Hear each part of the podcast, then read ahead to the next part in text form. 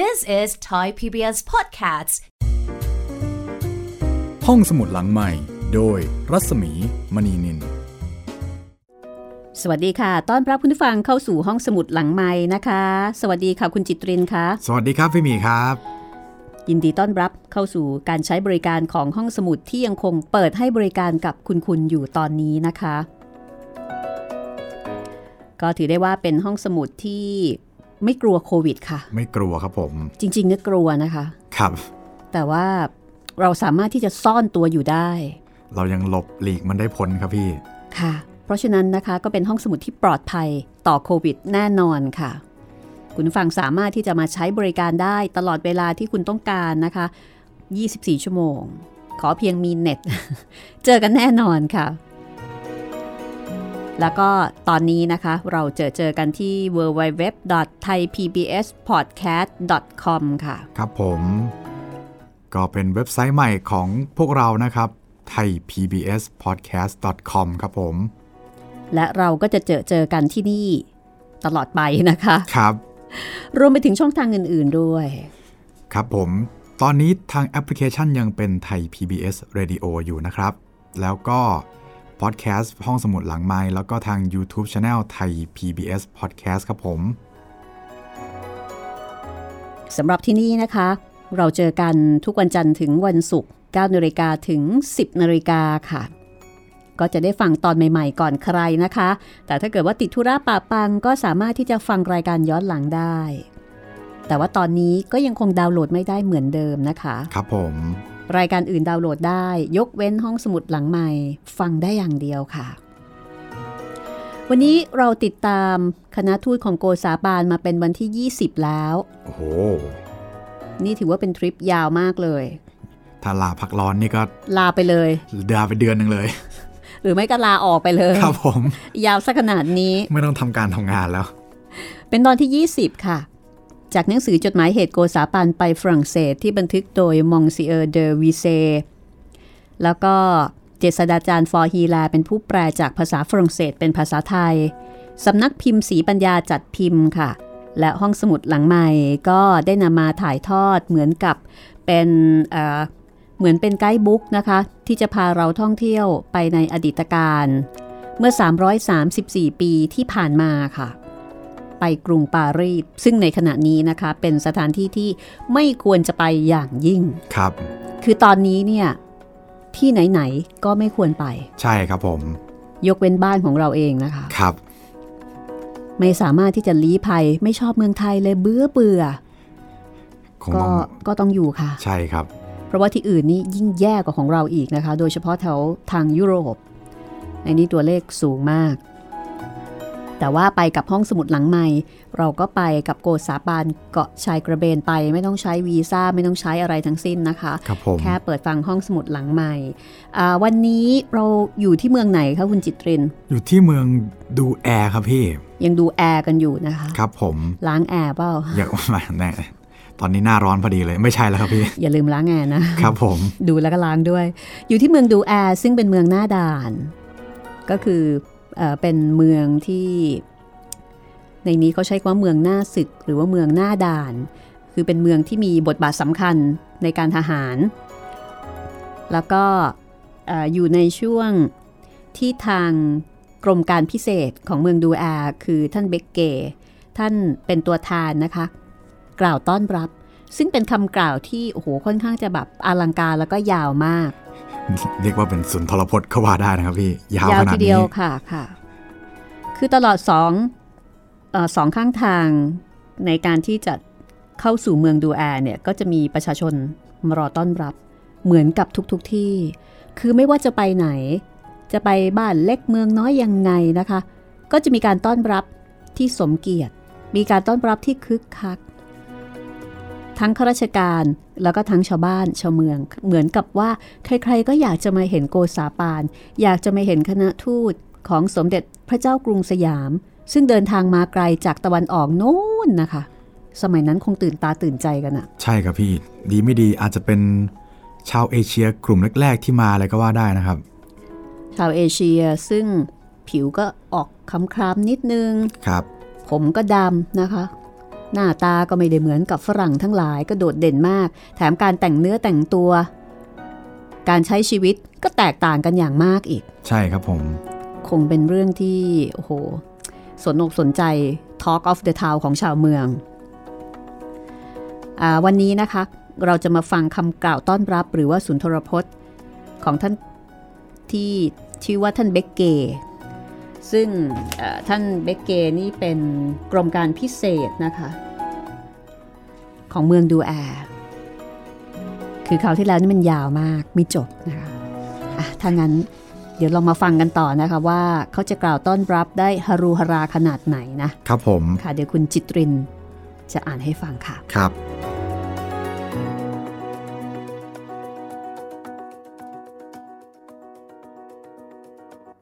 ในที่นี้กระผมไม่ได้ตั้งใจ ที่จะรำพันสรรเสริญ คุณานุคุณ และบุญบารมีของพระมหากษัตริย์สยาม โดยพิสดารให้เป็นการเนิ่นช้า เพราะรู้สึกอยู่เต็มตัวแล้ว ว่าจะรำพันเท่าไร ก็คงไม่รู้สิ้นสุด ทั้งจะหาคำมาอุปมาสาทก ก็เหลือที่จะหาให้สม แต่กระนั้น จะเว้นไม่กล่าวถึงต้นเหตุแห่งความยินดีปราโมทของกระผม ในการรับท่านราชทูตเสียเลยทีเดียวก็ไม่เหมาะ กระผมจึงขอโอกาสกล่าวแต่เพียงประถมเหตุเท่านั้น ประถมเหตุนั้นคือที่ท่านราชทูตตั้งใจมาครั้งนี้ ก็โดยจะมาผูกพระราชสัมพันธมิตรไมตรี ให้เป็นสุวรรณปัทภีแผ่นเดียวกันในระหว่างกรุงสยามกับกรุงฝรั่งเศส และจะใคร่ปลูกความสมัครรักใคร่และนิยมนับถือกันและกันของพลเมืองแห่งประเทศทั้งสอง ให้สนิทสนมมั่นคงถาวรไปชั่วกาลนาน ประถมเหตุที่ท่านมานี้แหละ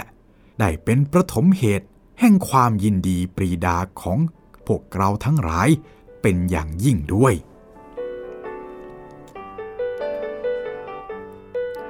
จากนั้นท่านเบเกก็ได้กล่าวพรรณนาว่า ก่อนที่โกษาปานและคณะจะออกมาจากประเทศสยามนั้น ก็คงได้ยินคำยกย่องสรรเสริญบุญบารรมีของพระเจ้าหลุยส์ที่ 14 เป็นต้นว่า ได้ยินว่าพระองค์ทรงชนะศึกทุกทิศ นับตั้งแต่แม่น้ำแรง ในทางตะวันออกจนถึงภูเขาแอล ในทางทิศตะวันออกเฉียงใต้ ตลอดถึงเขาพิเรเนในทางใต้ คือเหมือนกับว่าคงได้ยินมาแล้วว่าพระเจ้าหลุยส์ที่ 14 นี้ทรงชนะศึกแทบทุกทิศ และก็คงจะได้ยินการยกย่องสรรเสริญพระองค์ ว่าเป็นพระมหากษัตริย์ที่มีบุญญาธิการ สามารถที่จะมีชัยชนะ เหนือกษัตริย์ทั้งหลายทั้งปวง แล้วก็ยังไม่มีใครสามารถที่จะปราบปรามให้ราบคาบลงได้ และการที่ทรงทำการสำเร็จนี้ ไม่ว่าในเวลาฤดูกาลอันเหมาะแก่การสงคราม หรือในเวลาที่มีฝนฟ้าอากาศมาขวางเป็นอุปสรรค ถึงกับควรที่จะทรงพระนามว่า พระเจ้าผู้ทรงชนะทั่วทั้งสิบทิศ แต่อย่างไรก็ตามท่านเบกเกก็บอกว่า พระเจ้าหลุยส์ที่ 14 นั้น ไม่ได้มีชัยชนะเฉพาะแต่ศัตรูหมู่ปรปักภายนอกเท่านั้น แม้ข้าศึกภายใน ซึ่งยากที่บุคคลจะชนะได้ พระองค์ก็ทรงประหารด้วยอาวุธอันวิเศษ คือพระสัทธายานของพระองค์ จนพ่ายแพ้แก่พระองค์ เกิดเป็นมหาชัยมงคลพิเศษขึ้นอีกส่วนหนึ่ง เช่น พระองค์ทรงมีชัยชนะ แก่ศัตรู แล้วก็ตีได้เมืองนี้เมืองนั้น แล้วเพื่อทรงเห็นแก่สันติภาพและความสุขของประชาชนพลเมืองในเมืองนั้น พระองค์กลับทรงมอบคืนเมืองเหล่านั้นแก่เจ้าของเดิม เพื่อไม่ให้ไพร่ฟ้าข้าแผ่นดินของฝ่ายศัตรูเนี่ยเดือดเนื้อร้อนใจหรือว่าได้รับความทุกข์ยากลำบาก ท่านเบกเกก็บอกว่าชัยชนะอันนี้แหละ เป็นชัยชนะอันมหาประเสริฐ ซึ่งน้อยคนจะกระทำลงไปได้ เพราะว่า ส่วนใหญ่ต่างก็จะโลภอยากได้ ยิ่งมากยิ่งดีเป็นธรรมดา อาศัยชัยชนะอันประเสริฐนี้ ชาวชนพลเมืองทั้งหลาย จึงยินดีถวาย พระบรมนามาพิไทยพิเศษ ที่เรียกว่า มหาราชา หรือมหาราช ราะว่าพระองค์ทรงไว้ซึ่งคุณานุภาพธรรมานุภาพอย่างมหัศจรรย์จริง ๆ คือเป็นการสรรเสริญ พระบารมีของพระเจ้าหลุยส์ที่ 14 ทั้งในแง่ของการที่เป็นจอมทัพ ที่เกรงไกรสามารถที่จะรบชนะศึกโน้นศึกนี้ ไม่มีแพ้ และขณะเดียวกันเมื่อรบได้แล้ว ก็มีการคืนเมืองให้กับศัตรู เพื่อไม่ให้ประชาชนพลเมืองของฝ่ายศัตรูนั้น ได้รับความทุกข์ยากลำบาก ก็เท่ากับว่าพระองค์เนี่ยทรงชนะตัวเอง ชนะความโลภซึ่งยากนักที่จะทำได้ ส่วนคุณงามความดีต่างๆ ที่โกษาปานอาจจะได้ยินเล่าลือกันไปทั่วโลกแล้วนั้น ก็มีอีกมากมาย ซึ่งท่านเบเกก็บอกว่า ขอละเอาไว้ก็แล้วกัน มือกล่าวสรรเสริญพระเจ้าลุยส์ที่ 14 แล้วก็กล่าวความยินดี ในการได้ต้อนรับคณะทูตจากสยามแล้ว ท่านเบเกก็ได้กล่าวปิดท้ายสุนทรพจน์ครั้งนี้ว่า บัดนี้ กระผมมีความยินดี ขอเชิญท่าน รับเหล่าอางุ่นแห่งไมตรี ซึ่งชาวเมืองดูแอ ได้จัดรับรองในบัดนี้เถิด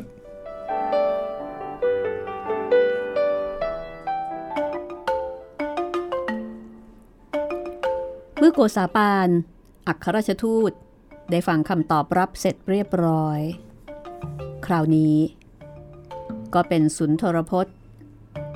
ของทางฝ่ายสยามบ้าง ท่านทั้งหลาย ใจความในสุดท้ายแห่งสุนทรพจน์ของท่านนี้ ฉันยินดี ขอรับรองว่าเป็นการสมจริง เพราะกิตติศัพท์ที่สรรเสริญพระบารมีของพระเจ้ากรุงฝรั่งเศส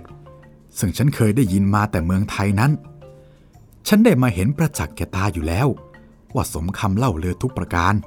อันหนึ่งที่ว่าพระองค์ทรงชนะทุกทิศนั้น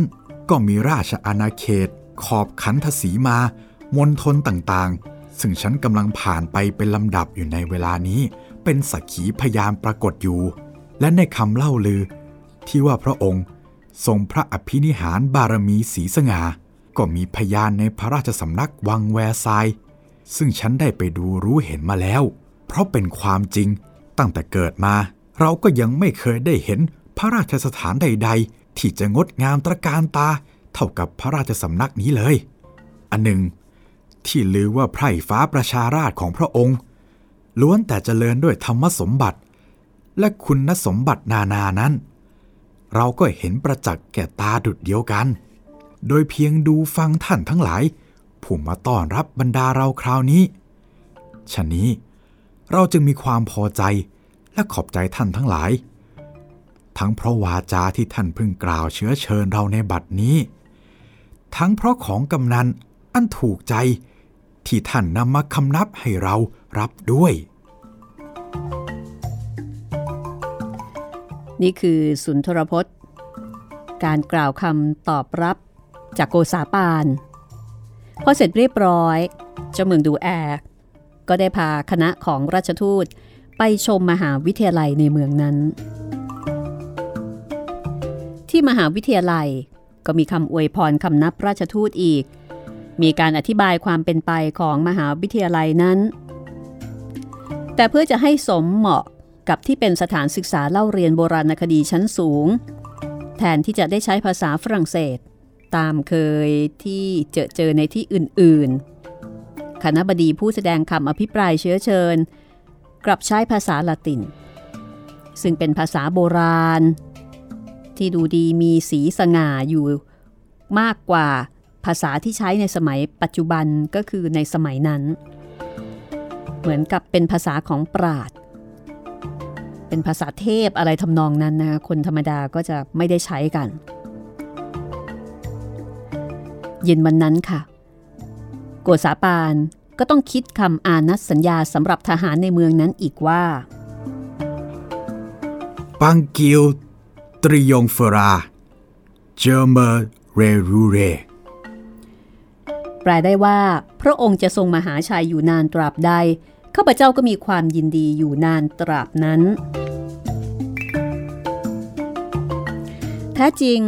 ถึงแม้ท่านเดอปอมาเรย ซึ่งเป็นนักดนตรีและชำนาญในทางกวี เคยนิพนธ์คำเฉลิมพระเกียรติถวาย จนมีชื่อเสียงมาแล้วหลายครั้ง ได้เป็นผู้คิดคำอานัตเอง ก็คงคิดไม่เหมาะกว่าคำนี้เลย ทั้งนี้ ก็เป็นที่น่าสรรเสริญท่านราชทูตสยามไม่ใช่น้อย คือความสามารถในการคิดคำอานัตนี้ ก็เป็นที่ประจักษ์แก่สายตาของผู้คนชาวฝรั่งเศส ว่าราชทูตสยามแหมคิดได้ดีเหลือเกิน คือมีความหมายที่ดี แล้วก็เหมาะสมกับเอกลักษณ์ของเมืองนั้นๆ ดังนั้นไม่ว่าจะไปเมืองไหนก็จะมีคนให้โกษาปานช่วยคิดคำอานัต พื่อความเป็นมงคล และก็เป็นที่ระลึกของเมืองนั้นๆด้วย การรับประทานอาหารเย็นของราชทูตที่เมืองดูอา ก็ดำเนินไปตามธรรมเนียมตามที่เคยเป็นมาในเมืองอื่น คือท่านเจ้าเมืองก็จัดให้มีดนตรีบรรเลงขับกล่อม มีสาวๆ จากตระกูลดีๆ ลูกหลานขุนน้ำขุนนาง มานั่งดูแล้วก็สนทนากัน แต่เพราะว่าที่เมืองดูอานี้เป็นเมืองใหญ่ บรรดาสาวๆที่มาประชุมกันในเย็นวันนั้น ก็ค่อนข้างจะมากล้นห้อง เล่นเอาบรรดาพวกผู้ชายเข้าไม่ได้เลยสักคนเดียว งานนี้สาวๆเยอะ รุ่งขึ้นเวลาเช้า ท่านเจอปอมาเรยก็ได้จัดรถสามคัน มาคอยรับราชทูต จะพาไปดูโรงหล่อของกรมทหาร ซึ่งมองเซียร์เกลา ผู้บังคับการแผนกหล่อหลอมต่างๆ ในโรงหล่อนั้น ได้ตระเตรียมจะล้อมปืนใหญ่ชนิดที่มีกระสุนหนัก 25 ช่าง 4 กระบอก และชนิดกระสุนหนัก 16 ช่าง 2 กระบอก ให้ท่านราชทูตได้ดู แต่ในขณะที่ราชทูตไปถึง น้ำแร่ที่จะหล่อเป็นปืน ยังหล่อไม่ค่อยจะได้ที่ ในระหว่างที่คอยนำแร่ให้ได้ที่เหมาะสำหรับหล่อนั้นมองเซียเฟรรีเจเรปืนใหญ่ก็ได้พาราชทูตและคณะไปดูแม่พิมพ์สำหรับการหล่อปืนไปพลางๆก่อน ซึ่งก็มีการอธิบายเรื่องแม่พิมพ์ซึ่งเป็นแบบหล่อนั้นให้เข้าใจ ซึ่งในส่วนของโกษาปาน ก็ดูแล้วดูอีก ด้วยความสนอกสนใจ โดยเฉพาะแม่พิมพ์ที่ใช้สำหรับหล่อก้นของปืนใหญ่ท่านเฟอร์รีก็ได้อธิบายให้เข้าใจ จากนั้นก็พาไปดูเครื่องไม้เครื่องมือต่างๆ อย่างเลื่อยเหล็กเป็นต้น ซึ่งใช้เลื่อยสกัดแต่งปุ่มปุ่มปมปมที่ติดตามลำกระบอกปืน ดูไปพราง คุยไปพราง โกษาปานก็กล่าวขึ้นว่า ที่เมืองไทย ก็มีปืนเครื่องเครื่องอยู่เหมือนกัน แต่ทำเกลี่ยงเกลี่ยงไม่วิจิตพิสดารเท่าที่เห็นอยู่ที่เมืองดูแอนี้ แต่ทว่า ถ้าจะพูดไปถึงเนื้อแร่ธาตุที่ใช้ทำปืนแล้ว ก็ดูเหมือนว่า เนื้อแร่ที่ใช้ในเมืองไทย จะดีกว่าแร่ที่ใช้ในเมืองดูแอนี่เสียอีก ต่อมาโกษาปาน สังเกตว่าตามลำกระบอกปืนใหญ่นั้น บางกระบอกทำเป็นรูปสัตว์ อย่างเช่น สิง แล้วก็เครื่องไม้ต่างๆ โกษาปานก็สงสัย จึงถามว่า แล้วรูปสัตว์สิงต่างๆเหล่าเนี้ยเขาทำกันอย่างไร เห็นจะยากกระมัง ทันเฟอรี่ก็รีบตอบทันทีว่า โอ้โหทำไม่ยากอะไรนักหรอกท่าน เชิญท่านราชทูตมาทางนี้เถอะ จะได้เห็นว่าเขาทำกันอย่างไร จากนั้นท่านเฟอร์รี่ ซึ่งเป็นเจเรปืนใหญ่ ก็พาโกษาปาน ไปดูช่างแผนกแกะกระบอกปืน พอเห็นเข้า โกษาปานก็เข้าใจได้ทันที ว่าเป็นของที่ทำไม่สู้ยาก นอกนั้น ท่านยังได้รอดูการขัดเกลาลำกระบอก โดยเฉพาะด้านใน ขัดเกลาด้านในแล้วก็การหล่อเล็กหล่อน้อย จนกว่าน้ำแร่สำหรับหล่อปืนใหญ่จะได้ที่ ต่อมาสักครู่หนึ่ง พอน้ำแร่ได้ที่ดีแล้ว ก็มีเจ้าพนักงานมาเชิญ ไปดูการหล่อปืนใหญ่ตั้งแต่ต้นจนสำเร็จเสร็จสิ้น ก็เป็นที่น่าพอใจเป็นอย่างยิ่งการไปดูครั้งนี้ เดอวีเซบันทึกว่าโกษาปานถามแล้วถามอีก คือดูอย่างสนอกสนใจอย่างละเอียดรอบคอบ จนรู้ขนาดวิธีสร้างอาวุธยุทธภัณฑ์ อย่างที่ทำกันในเมืองดูแอสิ้นทุกอย่างทุกชนิดก็ว่าได้ครั้นออกจากการดูหล่อปืนใหญ่ เจ้าพนักงานก็พาคณะทูตไทยไปดูโรงเก็บศาสตราวุธต่างๆ สำหรับที่ใช้ในค่ายของเมืองดูแอร์มีทั้งปืนใหญ่กระบอกยาวกระบอกสั้น ปืนยิงด้วยกระสุนเหล็กกระสุนศิลา พร้อมด้วยลูกกระสุนต่างๆ ประมาณถึง 300 กระบอก โกษาปานถึงกับกล่าวชมเชยไปว่า ท่านเสนาบดีกระทรวงกลาโหม ช่างมีปรีชาญาณและเพียรพยายามสำคัญจริง ๆ หาไม่ เมืองดูแอนี้ คงไม่พร้อมไปด้วยอาวุธยุทธภัณฑ์มากมาย เหมือนกับที่มีอยู่เดี๋ยวนี้ อย่าว่าแต่มีอาวุธและกระสุนดินปืนเพียงพอสำหรับป้องกันมิให้เมืองดูแอร์ตกอยู่ในเงื้อมือศัตรูเลย ถึงจะส่งอาวุธยุทธภัณฑ์เหล่านี้ ไปยังค่ายอื่นเมืองอื่น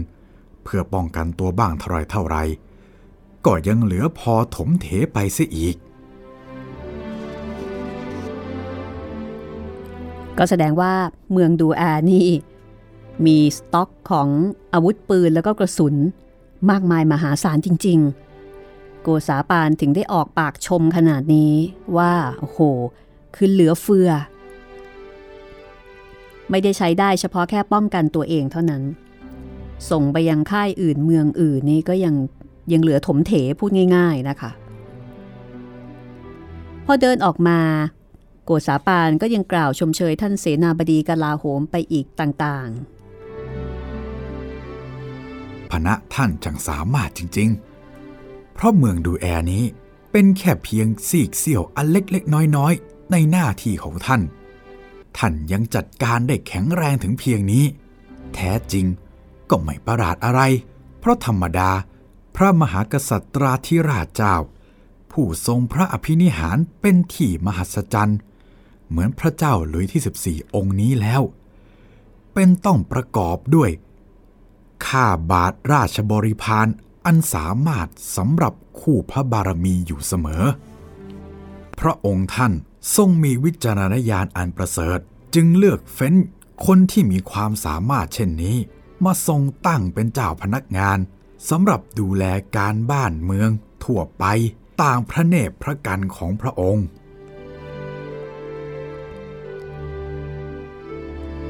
เดวิเซบอกว่า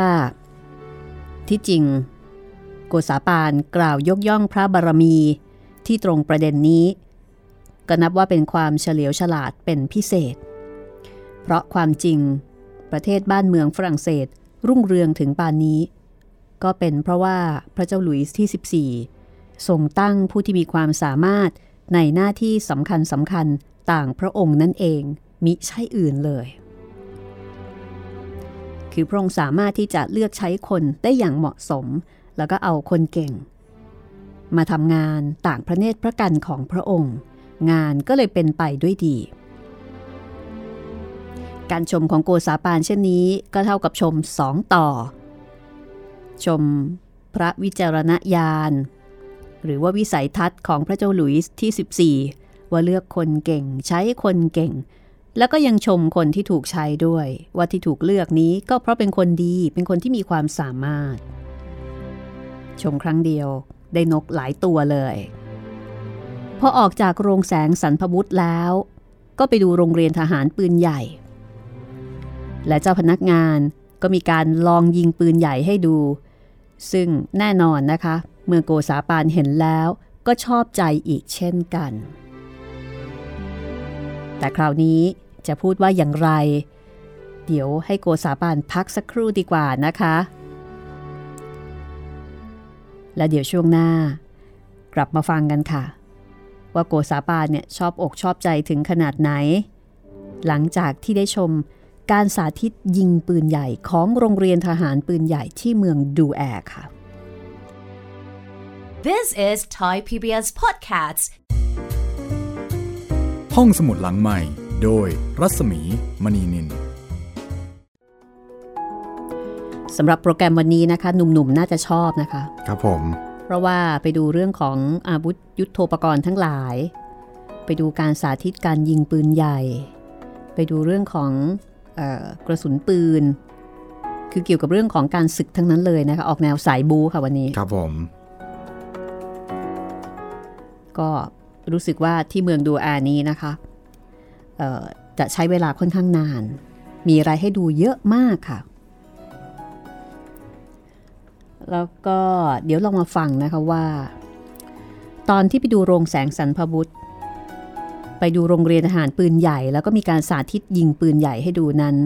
โกษาปาเนี่ยชอบอกชอบใจขนาดไหน แล้วก็มีการสาธิต เรื่องของระเบิดด้วยนะคะ คือแสดงว่าฝรั่งเศสในยุคนั้นนี่มีระเบิดแล้วค่ะ ครับ มีปืนใหญ่แล้วก็มีระเบิดนะคะ นอกจากสายบูแล้ว เดี๋ยวจะมีสายหวานบ้าง อย่างที่สายหวานบอกว่ามาเจอลูกสาวของผู้บังคับการไงคะ อ๋อาชอบอกชอบใจ ไปเกี้ยวเลย แต่ไปเกี้ยวให้ลูกชายนะคะ ครับ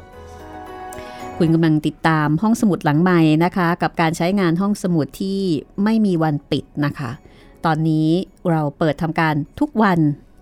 จันทร์ถึงศุกร์รวมไปถึงเสาร์อาทิตย์ แล้วแต่ว่าเวลาไหนที่คุณสะดวก ถ้าคุณสะดวก คุณก็เข้ามาตามช่องทาง อย่างเช่นที่เว็บไซต์ www.thaipbspodcast.com นะคะ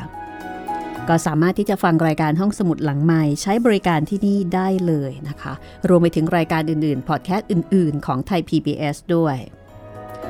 แล้วก็ยังมีช่องทางอื่นๆอีกนะคะ เดี๋ยวให้ปนารักษ์เนี่ยชี้แจง รวมไปถึงเรื่องยาวอื่นๆสำหรับคนที่ติดเกาะอยู่ในตอนนี้ค่ะ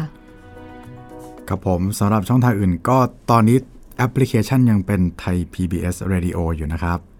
ส่วนทางช่องทางอื่นก็มี พอดแคสต์ห้องสมุดหลังใหม่แล้วก็ทาง YouTube Channel ไทย PBS Podcast ครับผม ส่วนเรื่องที่อยากจะแนะนำวันนี้นะครับ ก็คงจะเป็นเกี่ยวกับประวัติศาสตร์อีกแล้ว เป็นหนังสือเรื่องสยามคือบ้านของเราครับ อืมเรื่องนี้ดีมากนะคะ แล้วก็สนุกมากด้วย ครับผม ค่ะ มันรื่องราวเป็นยังไงล่ะครับพี่ เป็นเรื่องราวของมิชชันนารีอ๋อ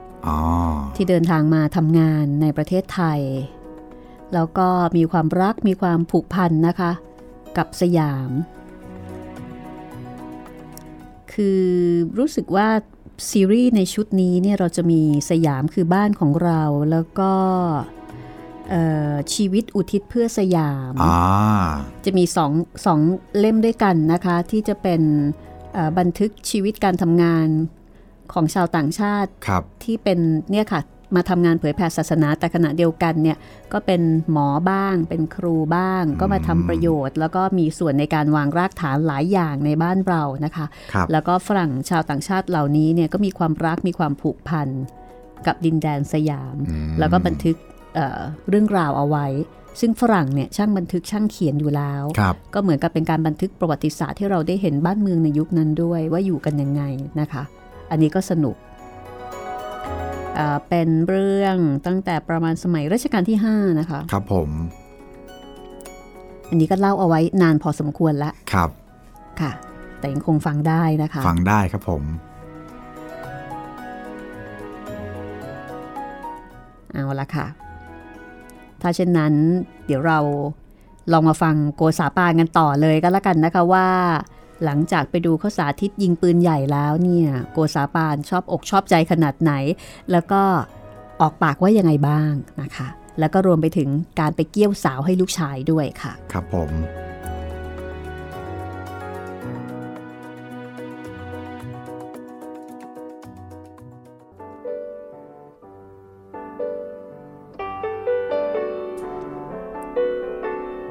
พอโกษาปาน ได้เห็นการสาธิตยิงปืนใหญ่ ท่านก็ชอบใจถึงกับกล่าวว่า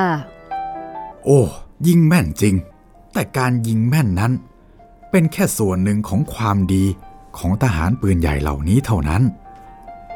สิ่งที่น่าชื่นชมยิ่งกว่าก็คือ ความคล่องแคล่วว่องไว ไหนจะบรรจุ ไหนจะเล็ง แล้วก็ยิง เดี๋ยวบรรจุใหม่อีก น่าชมมาก พอดูการยิงปืนใหญ่เสร็จเรียบร้อย ก็ต่อด้วยการคว้างปาด้วยลูกระเบิด จากนั้นก็ไปเที่ยวชมรอบค่ายเมือง ในตอนบ่ายวันนั้น ราชทูตได้ไปดูค่ายที่ชื่อว่าเดอ l a s g a f อีกค่ายหนึ่ง ซึ่งที่นี่มีท่านดือเรปา เป็นผู้บังคับการ ซึ่งก็ได้มีการยิงปืนคำนับต้อนรับ มีทหารยืนเรียงรายเป็นเกียรติยศอีกตามเคย จากนั้นก็ได้มีการเชิญบรรดาราชทูตให้เข้าไปในบ้านของท่าน เพื่อที่จะให้อบอุ่นบรรเทาความหนาวลงหน่อย เพราะว่าในวันนั้นอากาศค่อนข้างจะหนาวอยู่ ภายในบ้านของท่านดิวเรอปาผู้บังคับการ โกษาปานได้เจอกับภรรยาของท่านดิวเรอปา แล้วก็ลูกสาวด้วย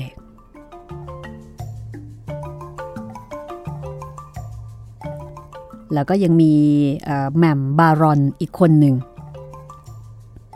ซึ่งไม่ได้บอกว่าแหม่มบารอนนี่คือใครนะคะ ที่แน่ๆก็คือได้เจอลูกเมียของดิวเรอปา แล้วก็ภรรยาของท่านดิวเรอปา ก็ได้เลี้ยงของว่าง แต่ท่านดิวเรอปาเนี่ยคัดค้าน โดยบอกว่า วันนี้หนาวนัก เชิญท่านราชทูตรับประทานเหล้าอางุ่นด้วยกันเสียก่อนเถอะ แล้วจึงค่อยรับประทานของอื่นต่อไป ก็คือชวนชิมไวน์กันก่อนเลย ซึ่ง พอท่านเดอรือปา เสนอมาแบบนี้คนอื่นๆก็เห็นด้วย ก็เลยพากันชิมไวน์ขวดดังกล่าว แล้วก็ไม่ใช่เฉพาะขวดเดียวนะคะ ตามที่เดอวีเซได้เขียนเอาไว้เนี่ยบอกว่าพากันชิมขวดนี้ขวดนั้นเป็นหลายขวดหลายชนิด คือชิมกันสนุกไปเลย แสดงว่ามีไวน์หลายอย่างเก็บเอาไว้ อชิมเสร็จเรียบร้อยถึงได้ลงมือรับประทานอาหารกัน ในขณะที่กำลังเลี้ยงอาหารกันอยู่นั้น โกษาปานก็ได้สังเกตเห็นลูกสาวของท่านดิวเรอปาว่าเป็นคนที่มีรูปร่างหน้าตาสวยงาม โกษาปานก็เลยเอ่ยขึ้นว่า บุตรีของท่านคนนี้ รูปร่างเข้าทีมาก ถ้าท่านและบุตรีของท่านเห็นด้วย ฉันก็ยินดีจะรับเป็นลูกสะใภ้เพราะที่เมืองไทยนั้น ฉันก็มีลูกชายอยู่คนหนึ่งเข้าใจว่าเหมาะสมกับที่จะมาเป็นลูกเขยของท่าน โดยว่าต่อไปข้างหน้า ฉันเชื่อว่า เขาคงจะมียศถาบรรดาศักดิ์เป็นขุนนางผู้ใหญ่ในเมืองไทยคนหนึ่งเหมือนกัน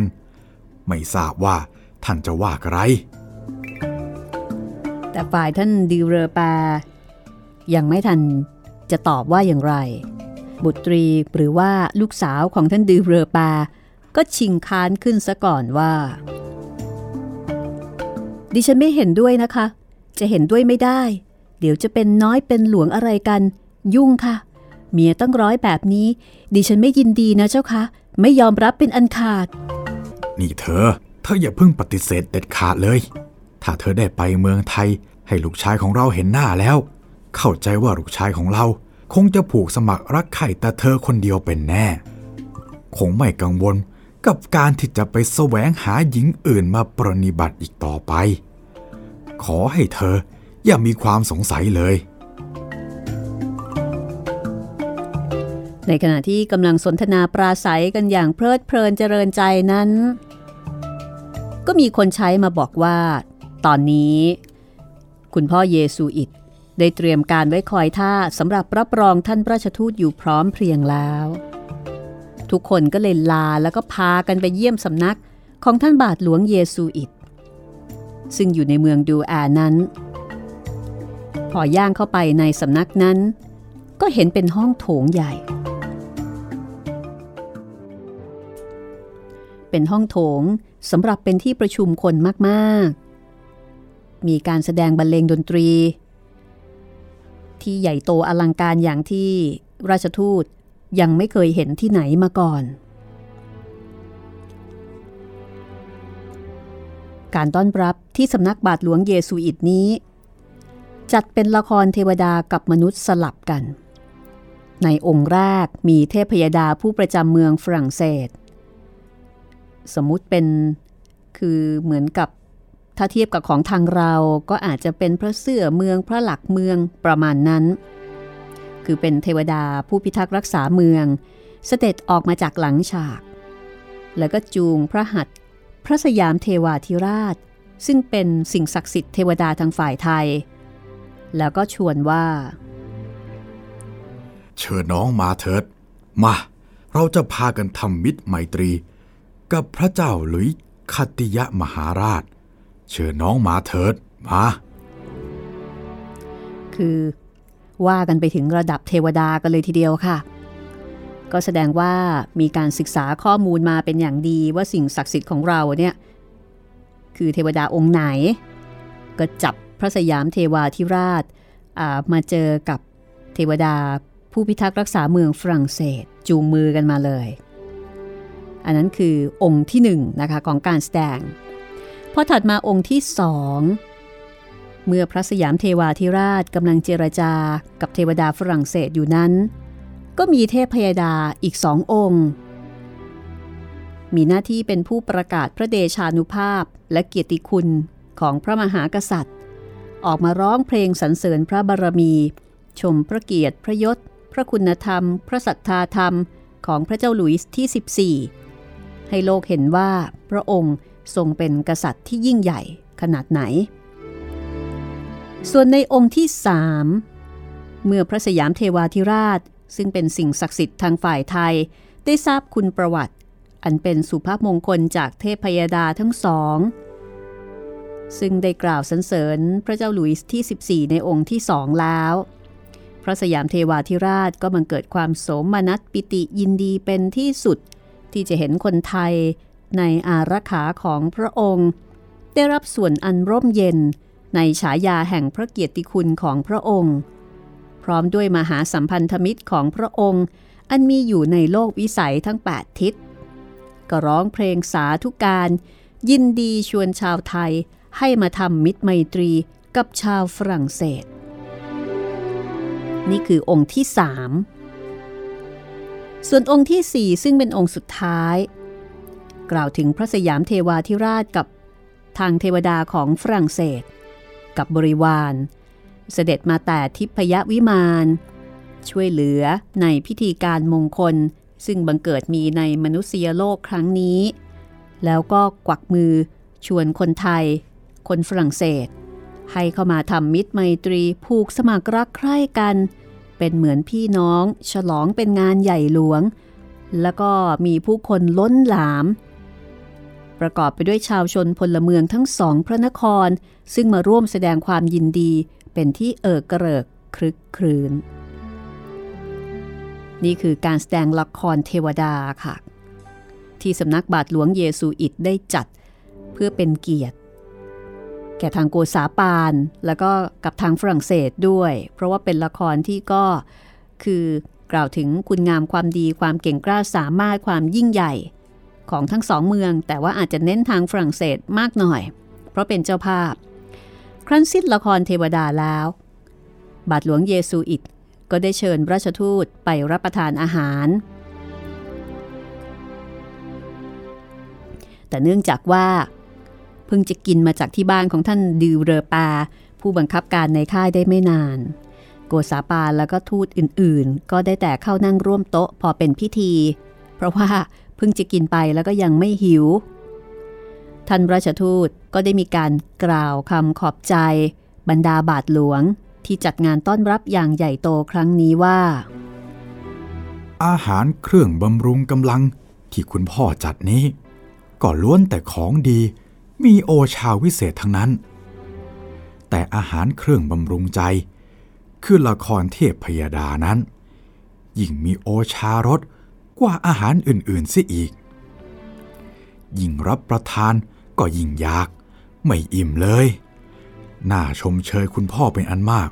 ในการที่อุตสาห์พยายามฝึกฝน กุลบุตร ให้เฉลียวฉลาดในทางที่ดีที่งามดังนี้ แท้จริงขบวนครูบาอาจารย์แล้ว ต้องมีคุณพ่อเป็นเอก ไม่มีที่สงสัยเลย เย็นวันนั้น เมื่อกลับมายังที่พัก ก็เหมือนกับทุกเมือง ที่จะมีการขอให้โกษาปานช่วยคิดคำอานัดสัญญาสำหรับทหาร และในคืนวันนั้น โกษาปานก็ได้มอบอานัดสัญญาสำหรับเมืองดูอาดังนี้ค่ะ โอซามิเยอฟูนิเดบรุยโอแซนเนมีลามอสแปลว่า ขึ้นชื่อว่ามิตรแล้วข้าร้องสรรเสริญ แต่ขึ้นชื่อว่าศัตรูข้าร้องขู่จนตาย คือเมืองดูอานี้ ถ้าใครมาเยี่ยมแบบเป็นมิตร เหมือนเช่นราชทูตไทย ก็จะต้องมีการยิงปืนสลุดต้อนรับ แต่ถ้าเกิดมาแบบศัตรู ก็จะถูกยิงปืนจนกระทั่งวินาศไปทีเดียว กล่าวเช่นนี้เพื่อเป็นเกียรติยศแก่เมืองดูอา ซึ่งเป็นเมืองสำคัญ ในการทำปืนใหญ่นั่นเอง เย็นวันนั้นถึงแม้ว่า โกษาปานจะรับประทานอาหารมาแล้วถึงสามแห่งก็ดี แต่เมื่อได้แลเห็นบรรดาสาวๆ ซึ่งอาจจะเรียกได้ว่าเป็นไฮโซ หรือว่าเป็นเซเลบของในเมืองเนี่ย มาคอยทักทายปราศัย มาคอยดูแล ในขณะที่ท่านกำลังรับประทานอาหาร ท่านก็อุตส่าห์นั่งที่โต๊ะ กินอาหารอีกรอบหนึ่งเป็นครั้งที่สี่เพื่อรักษามารยาทเพื่อไม่ให้เสียพิธี คือทางเมืองนี่ได้จัดสาวๆ มาคอยดูแลต้อนรับ โกษาปานก็เลยต้องรับประทานอาหารอีกครั้งหนึ่ง และดูเหมือนว่าสาวๆ เหล่านี้ก็ตั้งอกตั้งใจ ในการที่จะมาดูแล ในการที่จะมาพูดจาปราศัยกับทางโกษาปานแล้วก็คณะทูตด้วย สรุปว่าวันนี้ก็กินไปสี่มือด้วยกันนะคะ คงจะอิ่มปร่ไปเลยทีเดียว